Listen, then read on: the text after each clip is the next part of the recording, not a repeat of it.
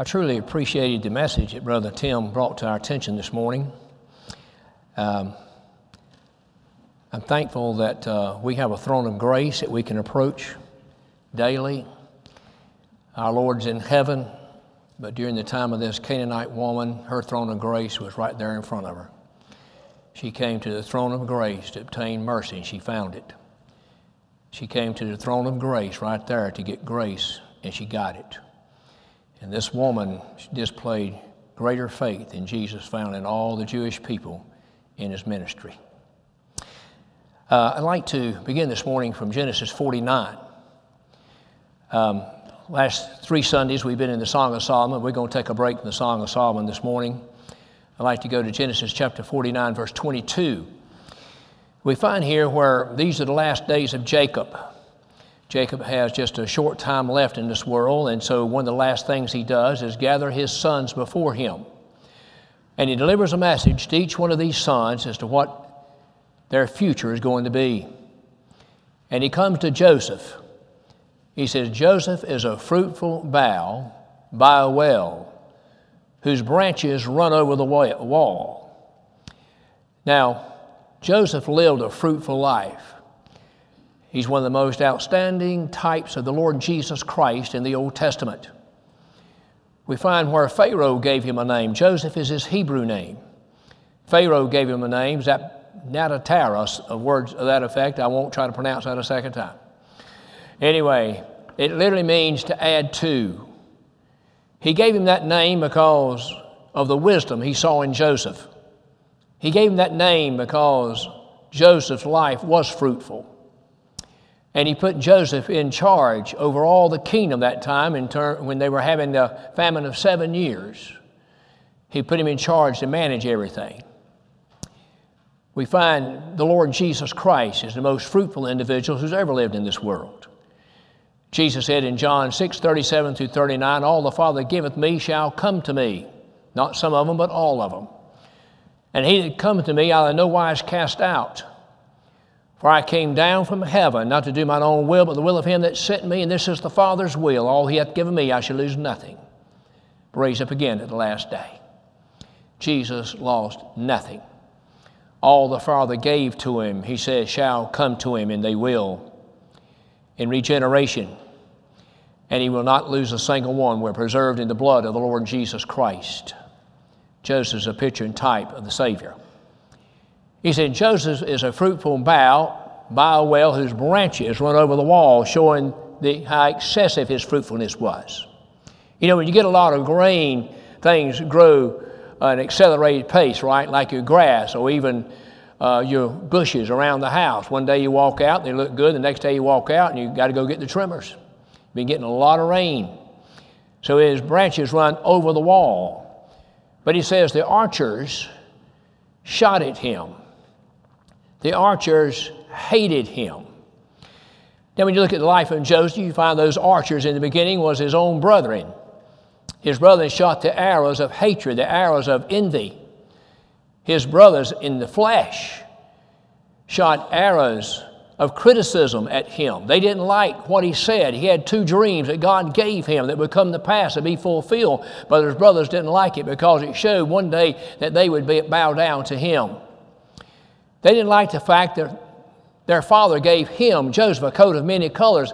He didn't give that coat to any of the rest of them, but he gave it to Joseph. He was a son of his old age. They, did, they didn't like that. So they shot the arrows of criticism, the arrows of envy, the arrows of hatred at Joseph. But the Lord was with Joseph. That's a very important phrase that you read in the early uh, life of Joseph when he's down there in the land of Egypt. They stripped his coat of many colors away from him. They put him into a pit. They sold him to the Ishmaelites, and down to Egypt he went. But we notice here that the bow of David was strong. And it said the arms of his hands were made strong by the mighty God of Jacob. Throughout history, brethren, our strength has never been in ourselves. That's why Paul said in Philippians 4:13, we can do all things through Christ which strengtheneth us. The apostle Paul said, "When I'm weak, then am I strong." Paul had a thorn in his side. He prayed three times that the Lord might take it away, but the Lord did not answer his prayer like he asked for it to be so. But he did tell Paul, My grace is sufficient for you. Whatever thorn may be in your flesh, the grace of God is sufficient for you. Whatever you're going through in life, you may feel to be so weak, but God can be your strength. God is your courage when you are afraid. God is your strength when you see your weakness. And then the Lord told Paul, He said, My strength is made perfect in weakness. That's when you're going to see the perfection of my strength, is when you see how weak that you really are. So we see that the Lord strengthened Joseph. He says, The arms of his hand were strengthened by the mighty God of Jacob. Hence, he is the shepherd and stone of Israel. We see he was the shepherd of Israel as God providentially sent Joseph down ahead of his brethren because God knew there's going to be seven years of plenty, followed by seven years of famine. And God providentially elevated Joseph to where he was out of, you know, first of all, he was sold to Potiphar, and then Potiphar's wife shot the arrow of deceit, the arrow of lies against him. And he wound up going to prison. And while he was in prison, the Lord was with him and elevated him to be the in charge of all the keepers there. Uh, he was the keeper of all the prisoners there in the prison. And then Pharaoh had the dream, and Joseph is going to reveal the dream to him, and he's going to elevate Joseph to be in second command. He's going to manage the kingdom, he's going to be the shepherd. He's going to nourish his father. He's going to nourish his brother. He's going to nourish his father's household. We're told that twice in Genesis 45 and 47. That's exactly what he did. But he henceforth is not only called the shepherd of Israel, he's called the stone. The stone he would be would be to support his family, someone they could rely on, someone they could depend upon. Joseph took care of them all the way. And then Joseph told them in the end in Genesis chapter 50, he says, Surely God will visit you and bring you out of this land. That didn't happen for many, many, many years after that, but it did come to pass like Joseph said. And he said, When he visits you and takes you out of this country, he says, You take my bones out of here. And when Joseph died, he was buried. But later on, when Moses goes down and leads Israel out of the land of Egypt, he gets the bones of Joseph and takes him out of the land of Egypt because he didn't belong there. Came to pass just like he said it would. Now let's think about him being referred to here as the stone of Israel. In the book of Isaiah, chapter 28 and verse 16, the Lord speaking through this prophet said, I will lay in Zion a stone for a foundation now we notice a stone's going to be laid for a foundation. And notice where it's going to be laid. It's going to be laid in Zion. Now, last Sunday, I tried to emphasize unto you what Zion meant. Zion literally was a stronghold right there next to Jerusalem, one of the hills and mountains of Jerusalem. Later on, Zion and Jerusalem became one and the same. At the age of 30, David becomes the king of Israel. He will reign for 40 years. But the first thing he does after being anointed king of Israel at the age of 30, he goes to the stronghold occupied by the Jebusites and he defeats them and takes that stronghold and became known as the city of David, Mount Zion. Mount Zion was literally a mountain, but it's a picture of the Lord's gospel church today, the Lord's church, not the churches of men, but the Lord's church. You're in Zion today, if I'm not to deceived and mistaken. I firmly believe that. So he says, I'm going to lay in Zion a stone, a foundation, a tried stone for a sure foundation. This stone here will be described by the Apostle Peter with other words. We'll find the next reference, and we'll go back to that, Lord willing, in a moment, found in Psalms 118, verse 22. And the Lord here says, the stone which the builders rejected, the same has become the headstone of the corner. Now, follow this with me through this, please. The stone which the builders rejected. Now, Israel was used to stones. Stones were used for many different reasons, but they were used to erect buildings. Solomon's temple had many, many stones in it. He says, The stone which the builders rejected is become the headstone of the corner. Now he's talking about the Lord Jesus Christ here. He says, The Lord is doing. This is the day the Lord hath made. Let us rejoice and be glad in it. Now, every now and then I'll mention that verse just to show appreciation for God allowing me to have another day of life. Do you know that? Uh, I, am here today because God's allowed me to have another day of life. The Apostle Paul said, Having obtained help of God, I continue to this day. That just sums it up. That's what Paul said. That's what you can say. That's what I can say. That's what we should say, having obtained help of God. If God has not been your helper throughout your earthly journey, would you be here today? Would you still be living? Would you be here today if God had not been your helper all along life's pathway, no matter how old you are this morning? No matter how many days you spend upon the face of this earth, I'm telling you it's because God has been your helper. And we need to recognize that and not overlook it. So many of God's blessings get overlooked. When things go well for a while, it's, it's like we don't stop and think they're going well because God is blessing us. But we have a tendency to think about the negative things, a tendency to think about the things that have not gone right, and we focus on that, forgetting about if God hadn't been with us, we'd have a lot more of those days than we have, right? A lot more of those days than what we have. You know, it's like uh, the old saying is a dog needs a few fleas to remind him he's a dog. Right? so we need a few trials along the way to realize that how weak we are and who we are and who God is and, and the might and strength we have in God. So the stone which the builders rejected, who are the builders? It's the Jewish leaders when Christ came into this world. It was the chief priests and the scribes and the elders. They rejected this stone that came among them. Jesus asked them this question in Matthew chapter 21, about verse 40 41. He said, Have you never read the stone which the builders rejected become the headstone of the corner? He's quoting Psalms 118. Now imagine they had read it. Maybe they hadn't. But if they, ha- if they did read it, they forgot to consider it. They forgot to meditate on it. They forgot to think about it. They forgot to ask for understanding of it. So even if they read it, if they never considered it, it'd be just like they never had read it.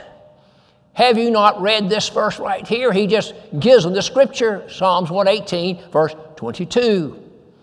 The stone which the builders rejected has become the headstone of the corner. Now we come to the book of 1 Peter, chapter 2, in verse 5, he says, Now, unto him has come unto you as a living stone. Now, you go back to Isaiah 28 16, he says, I lay in Zion a stone. He just calls it a stone here for a foundation, but he says it's a tried stone. Peter calls it a living stone. Now, I don't normally think about a stone having life, do you? uh, a stone or rock or something like that, you don't normally think about it having life. But the stones under consideration here is a living stone because it's the Lord Jesus Christ. It's a living stone, living because he arose from the dead. Yes, Jesus died and laid down his life, put into a barred tomb, laid there for three days and three nights. But he told his disciples, Destroy this temple in three days, I'll raise it again. Revelation 1 and 18, the Lord Jesus Christ said, He that liveth, I was dead, and behold, I'm alive forevermore. I like the evermore there, don't you? I'm he that liveth. I'm living right now. I was dead, that's a fact. And that's a glorious fact. That's an essential fact of Christian doctrine. That's why the communion is so vital, so important, because in the communion we do celebrate and observe the Lord's death till He come. The Lord had not been willing to die for us. We'd spend eternity separated from God in a devil's hell. But through His death of representation, through His burial, and through His resurrection, we have a hope in our heart when we pass this scene of life that our soul and spirit takes an upward flight and goes right into a place, a real place, a literal place called heaven and our body remains here till the second coming of the Lord Jesus Christ, when he shall speak, and the body will hear, and the body shall be resurrected and be reunited with the soul and the spirit, and will be with God forever and forevermore. All comes down to the death of the Lord Jesus Christ, what he experienced here. I'm he that liveth, was dead, behold, I'm alive forevermore. So Peter calls him a living stone. He said, this living stone was chosen of God, rejected by men, and precious. This is a chosen stone. It's a living stone, it's a chosen stone. Who chose the stone? Isaiah 42 and 1 said, Behold my servant, whom I delight, behold my elect, in whom my soul delighteth. Jesus Christ was the elect of God in this sense here. God chose His Son, the Lord Jesus Christ, to come into this world at a certain time, in a certain place, in a certain manner, in a certain way, and He fulfilled every verse of Scripture in the Old Testament concerning that. He was chosen of God, and He was precious. You cannot read the life of Jesus Christ and His connection with heaven and the Father without coming to that conclusion that He was precious in the sight of the Father. When Jesus was conceived in the womb of Mary, God sent an angel down there to tell her all about it. When John the Baptist conceived in the womb of Elizabeth, God sent an angel down there to tell him all about it. And I want you to notice how the angel, which is named, we're told who it was, it's Gabriel, what he said unto Zechariah. He said, I stand I'm Gabriel, the angel that stands in the presence of God and have been sent to bring you these good tidings and glad, glad tidings. Here's an angel that says, I'm in the throne room of God. I'm right there with God. I'm right there with God at the throne of God, and God sent me on a mission. God sent me on a trip. God sent me from heaven all the way down here. I don't know how long it took him, but I doubt it took long. And he comes all the way from heaven to the earth, right from the throne room of God. The same angel comes to Joseph, same angel comes to Mary. After Jesus is born, God sends a star to some wise men in the east and providentially directs them to where the young child is. They said, Where is he that's born King of the Jews, that we may come and worship him? He stirred up those shepherds watching their flocks by night there on the hillsides of Bethlehem. You don't think he was precious in the sight of the Father? God's blessed Karen and I with four children, they're all precious in our sight. The Son was precious in the sight of the Father. He sent a, a chorus of angels that came and they sang in the heavens at the birth of His Son. He was precious. When Jesus was baptized, heaven opened and Father's voice boomed out saying, This is my beloved Son in whom I'm well pleased on the mountain of transfiguration, when he went on top of that mountain in Matthew 17, you'll find he takes Peter, James, and John with him. And he's transfigured between Moses and Elias of the Old Testament days. The law and the prophets are represented there with the Savior. You know, Luke 16, 16 says, For the law and the prophets were unto John. Since that time, the heaven of God, the uh, kingdom of heaven is preached, and, and every man presseth into it. You got the law and the prophets represented by Moses and Elijah. And we find where Peter speaks and says, Lord, it's good for us to be here. Let us build three tabernacles. Peter, Peter, Peter, you don't always have to say something. you know, it, it, isn't it something where some people just feel like something's got to be said, and if nobody else is saying, I will. well, Peter speaks. It's good for us to be here. Yes, Peter, stop there. Let's build three tabernacles. No, no. Uh, you're not going to build three tabernacles. The voice of God rings out saying, This is my beloved Son, hear ye him. You're not here to honor Moses, you're not here to honor Elijah, you're here to honor my son and to hear my son. The Father says, I'm well pleased with him. He was precious in the sight of the Father, but he was disallowed of men. The builders rejected this stone, this stone that the Lord said, I'll lay it in Zion for a foundation. It's a tried stone. It would be tried. The Lord Jesus Christ would be tried. He'd be tried by men here in this world. He'd be tried by the Pharisees and the Sadducees. Would he make it all the way to Calvary? And you know, when our children played sports, I told them again, well, if you sign up to play Little League Baseball, don't come to me three weeks later and say, I want to quit. You're not quitting. You may not play year number two, but you're going to play all year number one. We're not going to have any quitters in our family. You know, it may not be what you thought it was, but if you sign up to play, you're going to be committed. You're going to play this season. You want to play next season, that's fine, but you're not going to quit this one. the Lord Jesus Christ is sent from heaven.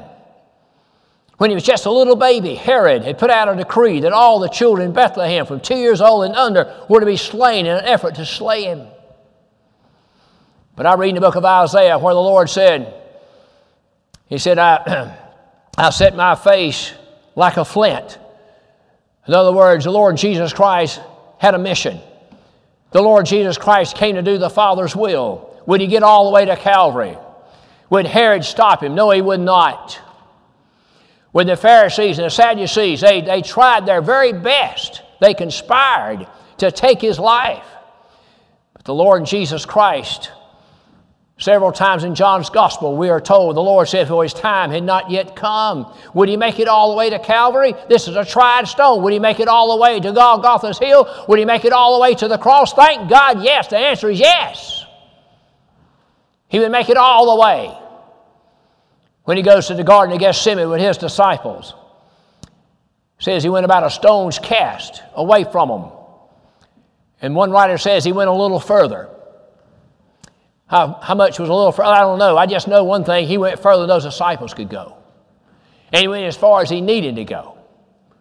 I'm so thankful to tell you about a Lord who can go a little further. When you think you've got, done all you can do and you call upon the Lord and you hold on to the Lord, He can get you across the finish line. Is He going to make it to the end? Is He going to make it to Calvary? Yes, He is. Yes, He did. I believe He was tried uh, He'd be a tried stone from the standpoint of, of what the Father sent him to accomplish. The Father put the salvation of his elect family in the hands of the Savior. Jesus came in this world to save his people from their sins. He would have to face, yes, the onslaught of criticism. He'd have to face the opposition of the Jewish leaders of that day. He'd be a rejected stone. He'd be a disallowed stone. They would, uh, they wanted no part with him. But the Lord Jesus Christ went to do not his will, but the will of the Father that sent him. Notice what he said again in John 6 38 and 39. For I came down from heaven not to do mine own will, but the will of him that sent me. That, that doesn't mean he had a will separate from the Father. He's really telling you the opposite. My will and the Father's will are one and the same. They're one and the same. We're united. 1 John 5 7. There are three that bear record in heaven the Father, the Word, and the Holy Ghost. And these three are one. That's why such a heavy emphasis is, is placed in the scripture for families to be together and for a church to be together and how we're to labor diligently, daily, every day in our lives to have peace and harmony and unity in, in the house of God. Psalms 133, verse 1 says, How pleasant it is when brethren dwell together in unity. And I'll say the opposite is true. How unpleasant it is when it's obvious that unity is not there. I thank God for the unity of this church. I thank God for the peace of this church and the harmony of this church. But don't take it for granted, please. Let us always esteem one another higher than ourselves. Let us always realize that our brother and sister should be given greater consideration than our own selves. And I could just sidetrack here and just dwell the rest of the morning on that. So it's something to be thankful for, to labor for, to pray for to follow God's word for. Paul told the Corinthians that God's not the author of confusion, but the author of peace, as in all the churches. That in all the churches that had peace, God was the author of it. See, God's given us instructions here to take care of everything we'll ever face in life. God's given us instructions here to take care of us as individuals, as families, and as His church right here in this world. The Lord Jesus Christ was not just a stone. The Lord Jesus Christ uh, was a living stone. The Lord Jesus Christ is a precious stone. The Lord Jesus Christ is a tried stone. He said, I'm going to lay in Zion a stone for a foundation. Zion needs a foundation, and I'm going to lay the stone that's going to be the foundation there in Zion. And it's going to be a tried stone, and it's going to be it's going to accomplish what I sent it to be. It's going to be a sure foundation. The foundation I'm talking about is a sure foundation. When you pour foundation, as soon as you pour it, you've determined three things about the building that's going on top of it. You've determined the size of it, you've determined the shape of it, and you've determined the strength of it. Now, if you do a poor job about that and don't pour it as thick as you ought to pour it, and one thing and another, and you, you know, you're just not a good good uh, cement pour, whatever the case may be, uh, then the foundation might crack. But I'm telling you, for 2,000 years, this foundation is just as solid right now as it was when it was laid in Zion in the day of the Lord Jesus Christ. This is the day the Lord hath made. Let us rejoice and be glad in it. The, the psalmist had reference there to the day in the life of Christ. I don't mind using it from time to time just to remind me that the day I'm facing here once again is, is a day that God indeed has made this day. But the t- context there in Psalms 118 has to do with the life of Christ, the times of the Lord Jesus Christ. So Peter picks it up over here. Coming unto you as a living stone, disallowed indeed of men, but chosen God and precious. And therefore, he says, Ye are lively stones. Why are you a lively stone? Because Jesus is the living stone, and we get our life from Jesus, right? Jesus said in John 14, 6, I'm the way, the truth, and the life, and no man comes to the Father except by me. We are lively stones. Being lively means we have life in us. We're lively stones because Jesus Christ is the living stone as lively stones. And what are we to do? We're to offer up spiritual sacrifices unto God wholly acceptable in His sight. Now remember, a sacrifice in the Old Testament day, when it was made, it would either be accepted or it be rejected. If it was made according to divine specifications, divine standards, God would accept it. But if it was not, God would reject it. So the same thing today, and you might say, well, Brother Lawrence, we're not in the Old Testament day, right? I didn't see anybody bringing a, a, a lamb to church today. I didn't see anybody bringing turtle doves to church today. You're right. Uh, you didn't see anybody bringing those things here today because we're not under Moses' law. We're in the gospel dispensation. So what kind of sacrifices are we to make? Let's go to Romans 12, 1. And Paul said, I beseech you, therefore, brethren, by the mercies of God. Notice mercies plural I beseech you, therefore, by the mercies of God, you present your body a living sacrifice, holy, acceptable to God, which is your reasonable service. Does anybody here this morning think it's unreasonable for God to ask you to come here and do this?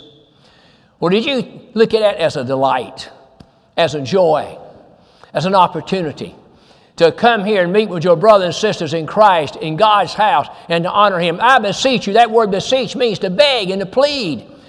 Paul loved the Lord's people. He wanted to see them do the right thing. He said, I beseech you, therefore, brother, but what? By the mercies of God. Whenever you're tempted by the devil to roll over, I never did want to be identified with rollover Baptist. Never have wanted to be identified with rollover Baptist. You know who they are, right? They wake up and they just roll over and say, Well, I'm too tired today. I've been to church three Sundays in a row. I, I got a pretty good record going. and you roll over. I will be in time to wake up for the Bucks game, though, or the Titans game. I'll be sure to get up for that. But right now, I'm just going to roll over. I don't want to be identified with roll over Baptist. I beseech you, therefore, I beseech you, therefore, brethren, by the mercies of God. Then he's saying, think about God's mercies.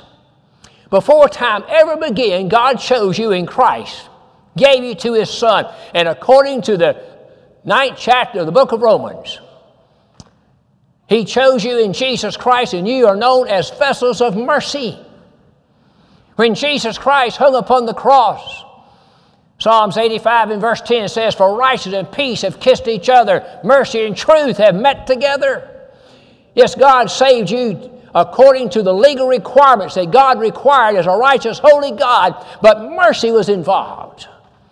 Mercy and truth met where? They met in Jesus Christ. Righteousness and peace kissed each other new. They kissed in Jesus Christ. Think about that.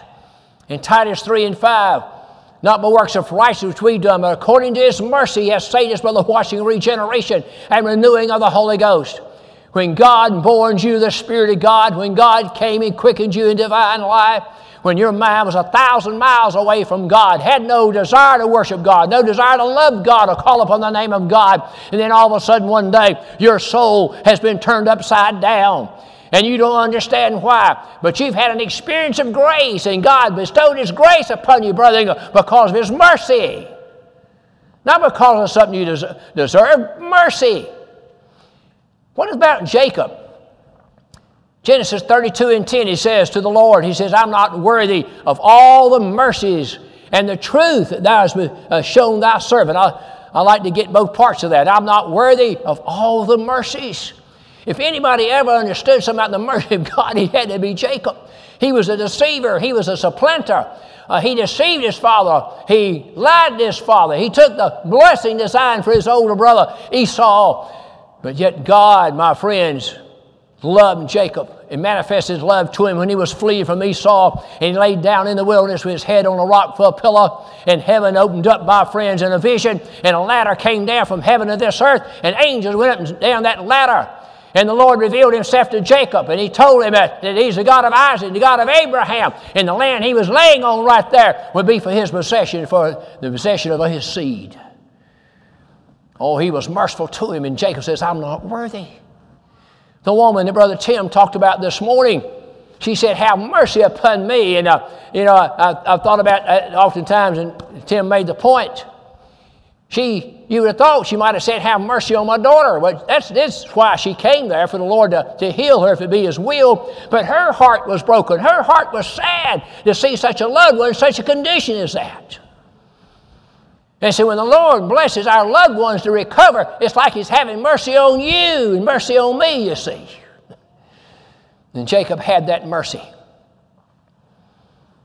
Peter says this is a living stone, disallowed indeed of men, but precious in the sight of God.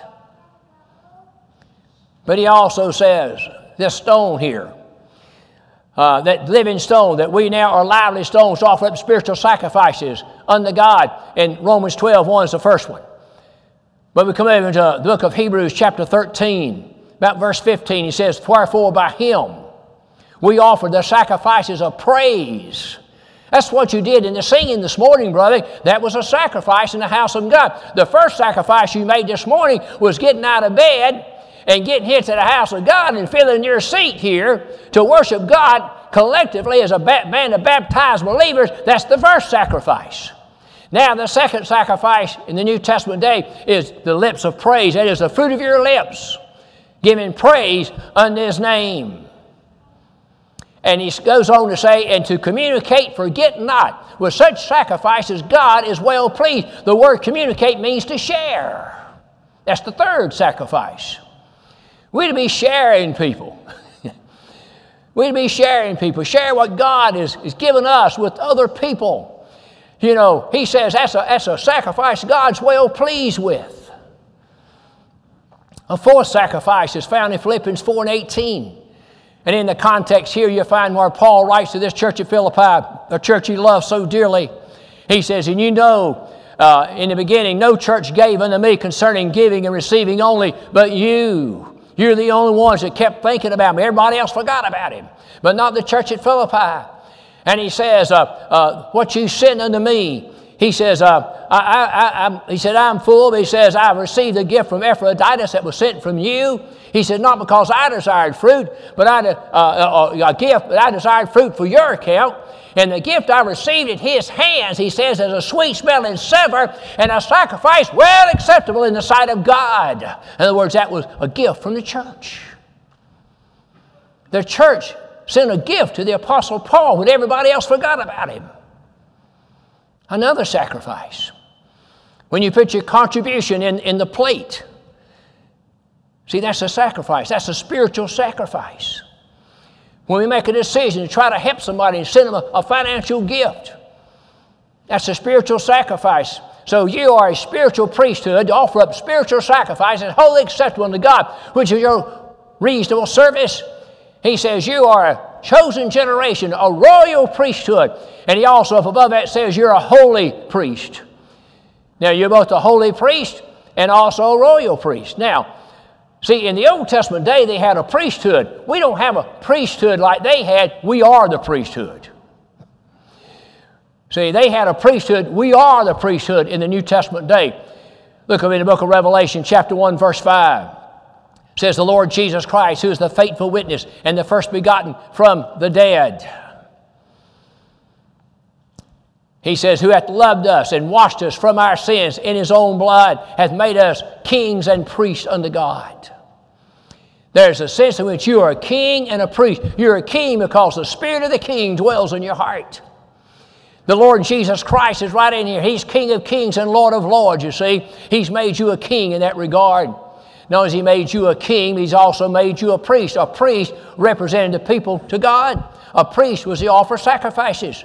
In the Old Testament day, you had the priesthood out of the tribe of Levi, and you had priests and you had a high priest, and the priest went into the tabernacle, the holy place, but only the high priest could go into the holiest of the holies. But guess what? Today, as a priest, you have access right into the throne room of glory yourself. And we go through one man, and Peter, Paul said that man is Jesus Christ. We have one mediator between God and men, the man, Christ Jesus because He's the living stone. We're lively stones. Because we're lively stones, we're built up a spiritual house to offer spiritual sacrifices unto God. The Lord's house is a spiritual house. It's not to be a house uh, with carnal entertainment, a house with uh, uh, carnal activities, a house with worldly activities in it. We are a spiritual house to offer up spiritual sacrifices as lively stones to bring honor and praise to the Lord the Lord's people should gather together to sing hymns of praise and adoration, should gather together to be led in prayer to the throne of grace and to hear the proclamation, the preaching of the gospel of Jesus Christ. That's what it's all about, you see. And so that's why we don't want anything different. We don't want anything new. We're happy how the Lord set up the church, how He set up the house of God. He set it up to honor and praise and glorify His wonderful and precious name. And then He says, Unto the Jewish people, he was a stumbling block, a stumbling stone. A stumbling stone. They stumbled at his birth.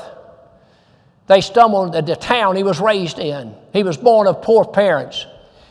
He, he was raised up in the city of Nazareth, a, a city that was looked down upon by the Jewish people of that day. When he came riding in as their king, he didn't ride in on some great horse. He come riding in upon an ass, the colt, the foal of an ass. They stumbled at that. How could he be our king that Isaiah spoke about and come riding in in such a manner as this? But it was in keeping with his humility, it was in keeping with his uh, the character of the Lord Jesus Christ in this world that they stumbled at it. They stumbled at it. Everything about his life, they stumbled at it because they were looking for something different. He was a stumbling stone. But then he says, as this stone as this living stone, as this tried stone, as this sure foundation, as this stone that's precious in the sight of the Father. He says, Unto him that believeth, he is precious. We've already established the fact that he's precious in the sight of the Father. But is he precious in your sight today? I hope so. I hope he's precious in your sight. He's, he, I hope he's precious in my sight. When I, when, I, when I take a look at my life to think that he would love somebody like me, he becomes precious. When I see how he has guided me down through the journey of time, how he's delivered me time and time again, how he's uh, uh, blessed me to accomplish whatever that might be in life. I tell you, when Karen and I got married, Uh, she was in high school, I was in college, and we had to make every penny count.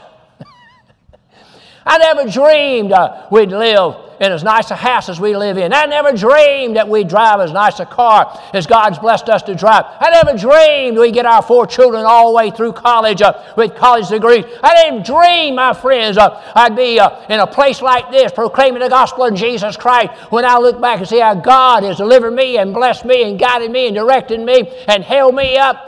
I'm telling you, uh, He's just precious in my sight. What about you this morning? Is he precious in your sight? When I think about my Savior that was willing to suffer, to, to, how he was humiliated, how they took a, put a crown of thorns on his head, how they put a reed in his hand, how they bowed before him and mocked him, hailing King of the Jews. When I see how the Lord was reviled and reviled not again when I see the Lord going to Gethsemane and pouring his heart out there and saying, Father, if it be thy will, let this cup pass, but if not, then thy will be done. He went further than the disciples went. He did more than any man could ever do. He did more, my friends, uh, than all the elect combined together could ever do. And he put away my sins by the sacrifice of himself. He died for me. He just actually died for me. I believe that with all my heart. I know the Bible teaches he died for his children, he died for the church, he died for his family, he died for the elect family of God. But I firmly believe in my heart, especially right now, that I'm one of those he died for. That's why Paul said, I frustrate not the grace of God. He says, uh, For uh, he, he, he believed he loved him and died for him. I want you to see this thing to be so personal this morning individual and personal. God loved you individually. He loved you personally. He died for you on the cross, know whom He died for. And He paid your debt to a jot and to a tittle. And now, when Satan attempts to accuse the brother before the Savior, he doesn't have a leg to stand on. He didn't have a leg to stand on. There's not one sin that God's going to ask you to pay. If He did, you couldn't do it. You couldn't do it. The Lord didn't come to make a down payment on salvation. The Lord came to put, put the debt away for good.